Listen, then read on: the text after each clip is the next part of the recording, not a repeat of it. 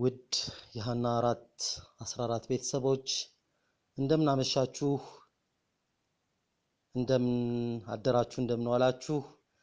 እንኳን ለተከበረው የተቀደሰ የሰንበት ዕለት እግዚአብሔር አምላክ በቸርነቱ ጠብቆ ሁላችንንም አደረሰን። ለሁላችሁም መልካም የሰንበት ቀን እመኛለሁኝ። የዛሬው ጥናታችን የመጨረሻው ክፍል የምዕራፍ አርባ ሁለት ጥናት ነው። ክፍል አምስት በሁለት ክፍል ከፍለን ለማጥናት እንሞክራለን። ጥናታችንን ከመጀመራችን በፊት ሁላችንም በእግዚአብሔር ፊት ጸሎት አድርገን እንጀምራለን። ከጸሎት በፊት ግን ከእግዚአብሔር ቃል አንድ ስፍራ አነባለሁኝ። የዮሐንስ ወንጌል ምዕራፍ 15 ቁጥር አምስት እንደዚህ ይላል። በጌታ ስም አነበዋለሁ። እኔ የወይን ግንድ ነኝ፣ እናንተም ቅርንጫፎች ናችሁ። ያለ እኔ ምንም ልታደርጉ አትችሉምና በእኔ የሚኖር እኔም በእርሱ እርሱም ብዙ ፍሬ ያፈራል።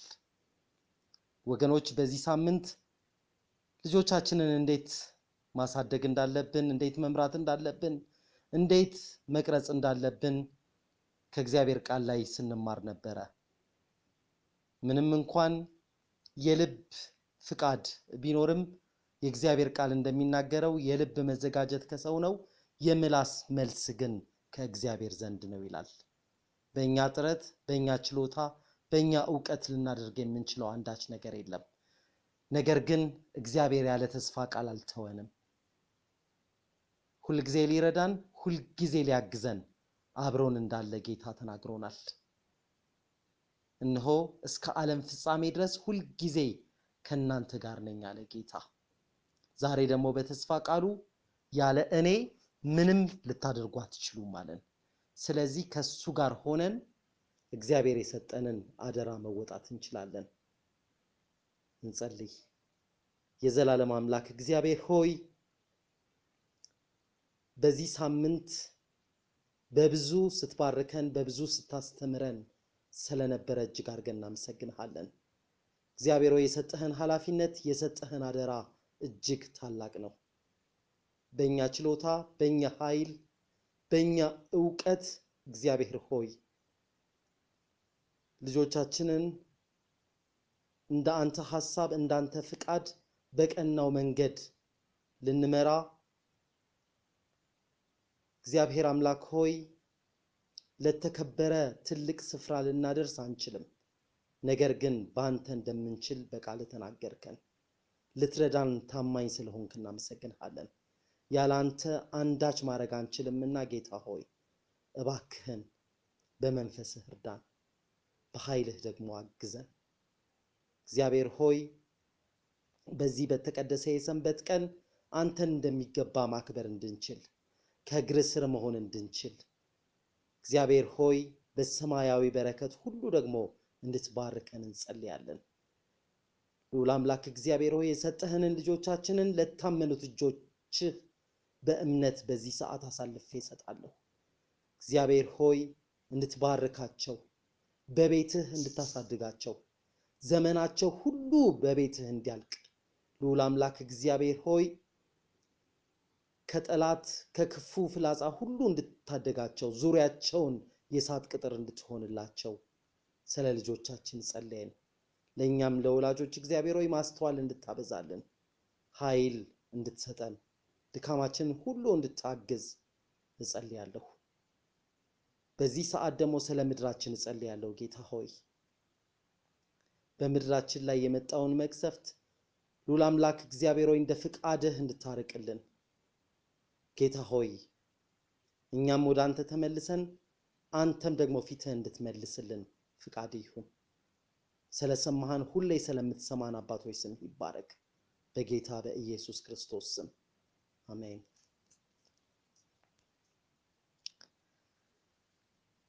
እሺ ወገኖች ወደ ጥናታችን ስንመለስ የዛሬው ጥናት ርዕስ የቤትን ስልጠና ከሌሎች ተግባራቶች ሁሉ ማስቀደም የሚል ርዕስ ነው ያለው። የቤትን ስልጠና ከሌሎች ተግባራቶች ሁሉ ማስቀደም put home training ahead of other pursuits ይላል እና ያው ብዙዎቻችን የምንሮጥባቸው የምንደክምባቸው ለዕለት እንጀራችን የምንማስንባቸው ብዙ ህይወቶች አሉን። በመስሪያ ቤት ኃላፊነት አለብን። አንዳንዶቻችን ደግሞ በቤተ ክርስቲያን ውስጥ የሙሉ ጊዜ አገልጋዮች ሆነን እግዚአብሔር አምላክን የምናገለግል ወገኖች የእግዚአብሔርን ቤት ስራ ለመስራት ከጠዋት እስከ ማታ ድረስ የምንታትር የምንተጋ ብዙዎች ነን። ነገር ግን የዛሬው ጥናታችን ከዚህ ሁሉ ይልቅ ትኩረታችንን ልናደርግ የሚገባን በምን ላይ እንደሆነ ያስገነዝበናል። ወገኖች ብዙዎች ብዙ ሰዎች ወደ አገልጋዮች፣ አስተማሪዎች እንዲያውም ታዋቂ ሰዎች ልጆች ይመለከታሉ። እነሱንም እንደ ምሳሌ አድርገው መንፈሳዊ ልምምዳቸውን ለትምህርታቸው በመጠቆም ለመከተል ጥረት ያደርጋሉ። ነገር ግን አንዳንድ ሰዎች ደግሞ ይከራከራሉ። ምክንያቱም በእነዚህ ታዋቂ ሰዎች፣ አገልጋዮች፣ አስተማሪዎች ልጆች ላይ የሚያዩት ባህሪ እንደሚጠብቁት ሆነው አያገኙትም። ከዚህ የተነሳም እነዚህ ልጆቻቸውን በመልካም መንገድ ለመምራትና ለማነጽ የተሻለ እድል ያላቸው ሰዎች የእግዚአብሔርን ቃል ከኛ የተሻለ የሚያውቁ ሰዎች፣ ጠቢባን የሆኑ ሰዎች፣ አስተማሪ የሆኑ ሰዎች የገዛ ቤታቸውን እንደ እግዚአብሔር ቃል በአግባቡ መምራት ከተሳናቸው ሌሎችማ ዝም ብለው ነው የሚደክሙት ብለው ተስፋ የሚያስቆርጥ ቃል ይናገራሉ። እነዚህ ወላጆች ለልጆቻቸው ተገቢውን ስፍራ ያልሰጡ፣ ቤታቸውን እንደ እግዚአብሔር ቃል ለማስተዳደር ጥረት ያላረጉ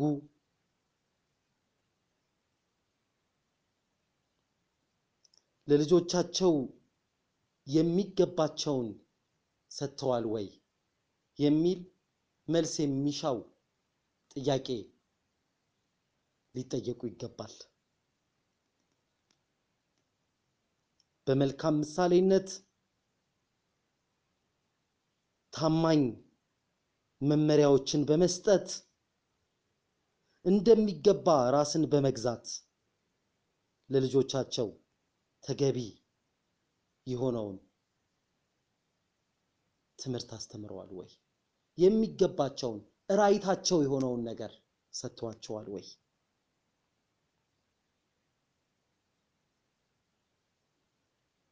ይህንን ትኩረት የሚያሻውን ተግባር በመዘንጋት ነው እንደነዚህ ያሉ ወላጆች ለህብረተሰቡ የተዛባ አመለካከት ያላቸው፣ ለስርዓት የማይገዙ እንዲሁም ደግሞ በህይወት ውስጥ አስፈላጊ ለሆኑ ነገሮች ግድ የሌላቸውን ልጆች የሚያበረክቱት። በዚህም በምድር ላይ የሚያደርሱት ጉዳት ይላል ከደከሙበት መልካም ስራቸው ሁሉ ይልቅ የበዛ ይሆናል። ወገኖች እንዴት የሚያስደነግጥና እንዴት የሚያስፈራ ነው! ምናልባት በምድራዊ ስራችን ታዋቂዎች ልንሆን እንችላለን። ብዙ የሚያሸልም ታዋቂ የሚያስብል ዝናን የሚያስገኝ ተግባሮች ፈጽመን ሊሆን ይችላል። ነገር ግን ወገኖች በልጆቻችን ላይ መስራት የሚገባንን ስራ ችላ በማለት እንደዚህ አይነት ለምድር በረከት የማይሆኑ ልጆችን በጥናታችን ላይ እንደተገለጸው ራሳቸውን የማይገዙ ታማኞች ያልሆኑ መልካም አስተሳሰብ የሌላቸው ለስርዓት የማይገዙ እንዲሁም ደግሞ በህይወት ውስጥ እጅግ አስፈላጊ የሆኑ ነገሮችን ችላ የሚሉ ልጆች ለህብረተሰብ አሳልፈን ስንሰጥ ምንም እንኳን እነዛ የሰራናቸው ብዙ የደከምንባቸው መልካም ነገሮች ቢኖሩም እነዚህ ሁሉ በዓለም ላይ እንደዚህ አይነት ልጆችን በማበርከት ከምናደርሰው ጉዳት ጋር ሲነጻጸር የእኛ ስራ እዚህ ግባ ተብሎ የሚቆጠር አይሆንም።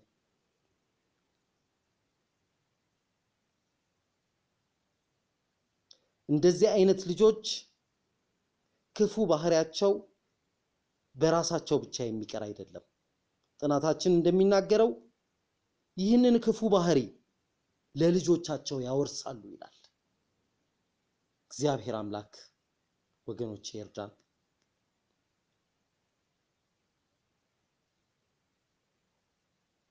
ክፉ ምሳሌነታቸውና ተጽዕኗቸው ህብረተሰብን ይጎዳል፣ እንዲሁም ደግሞ ለቤተ ክርስቲያን ጥፋት ያመጣል ይላል።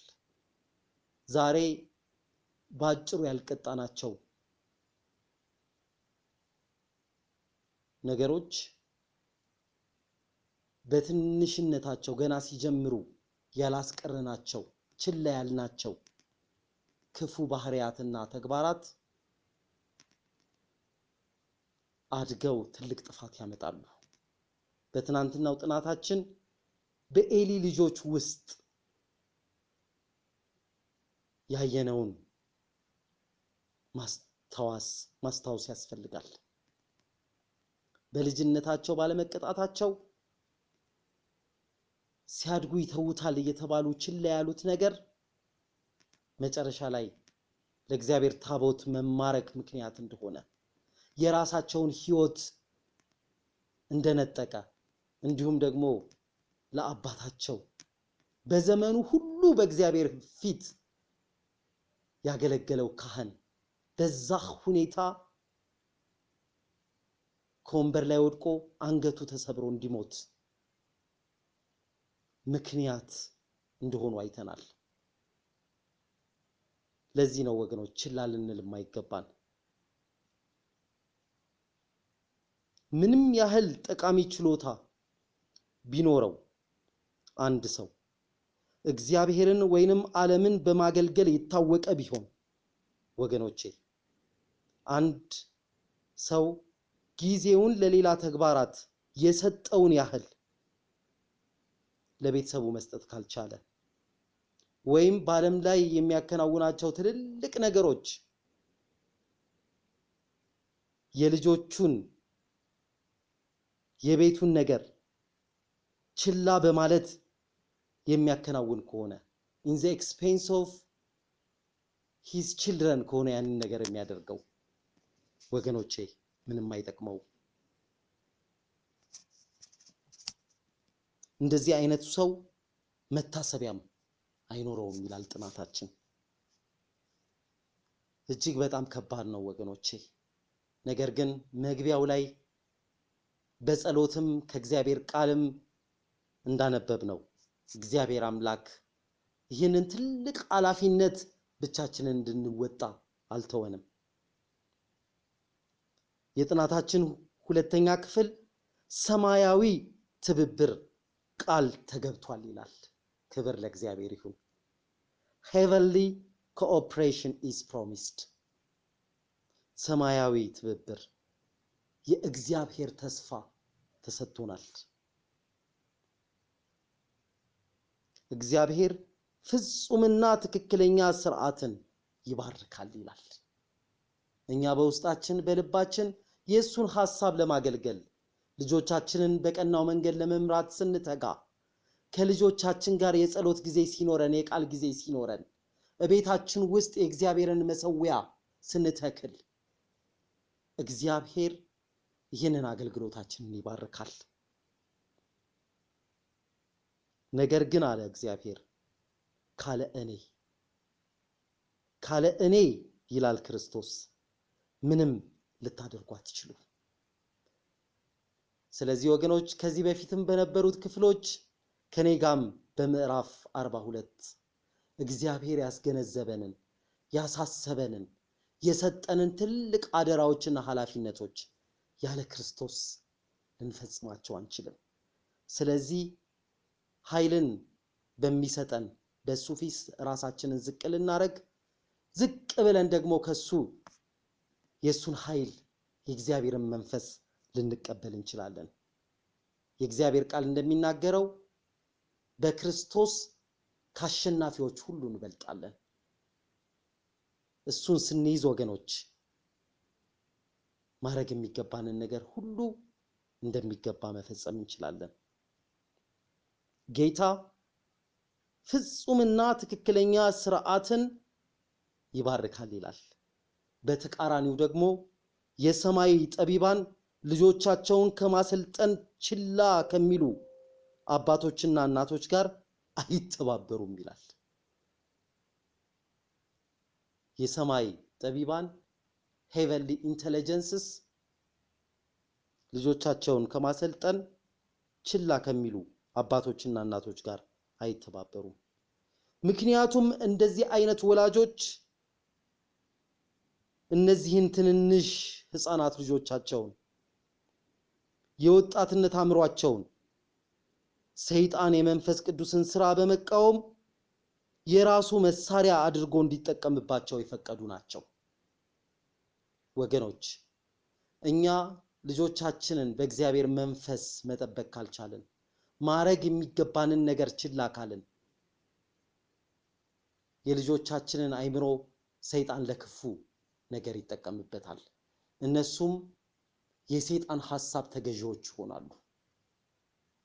ስለዚህ ወገኖች እኛ ማድረግ የሚገባንን ሁሉ ያለመታከት ልናደርግ ይገባናል። እግዚአብሔርም ደግሞ የታመነ የተስፋ ቃሉን ሰጥቶናል። እግዚአብሔር አምላክ ስለሚረዳን፣ እግዚአብሔር አምላክ ስለሚያግዘን እግዚአብሔር አምላክን እጅግ አድርጌ አመሰግናለሁኝ። በዚህ ሳምንት ይህንን ጥናት ስናጠና በጸሎት ከኔ ጋር የነበራችሁ ወገኖች ስታበረታቱኝ የነበረ ስትባርኩኝ የነበረ ሁሉ እናንተንም እግዚአብሔር አብዝቶ ይባርካችሁ። እግዚአብሔር በቀሪው ጥናታችን ደግሞ የበለጠ እንዲያስተምረንና እንዲባርከን እጸልያለሁ። መልካም ሰንበት ይሁንላችሁ። እግዚአብሔር ይባርካችሁ።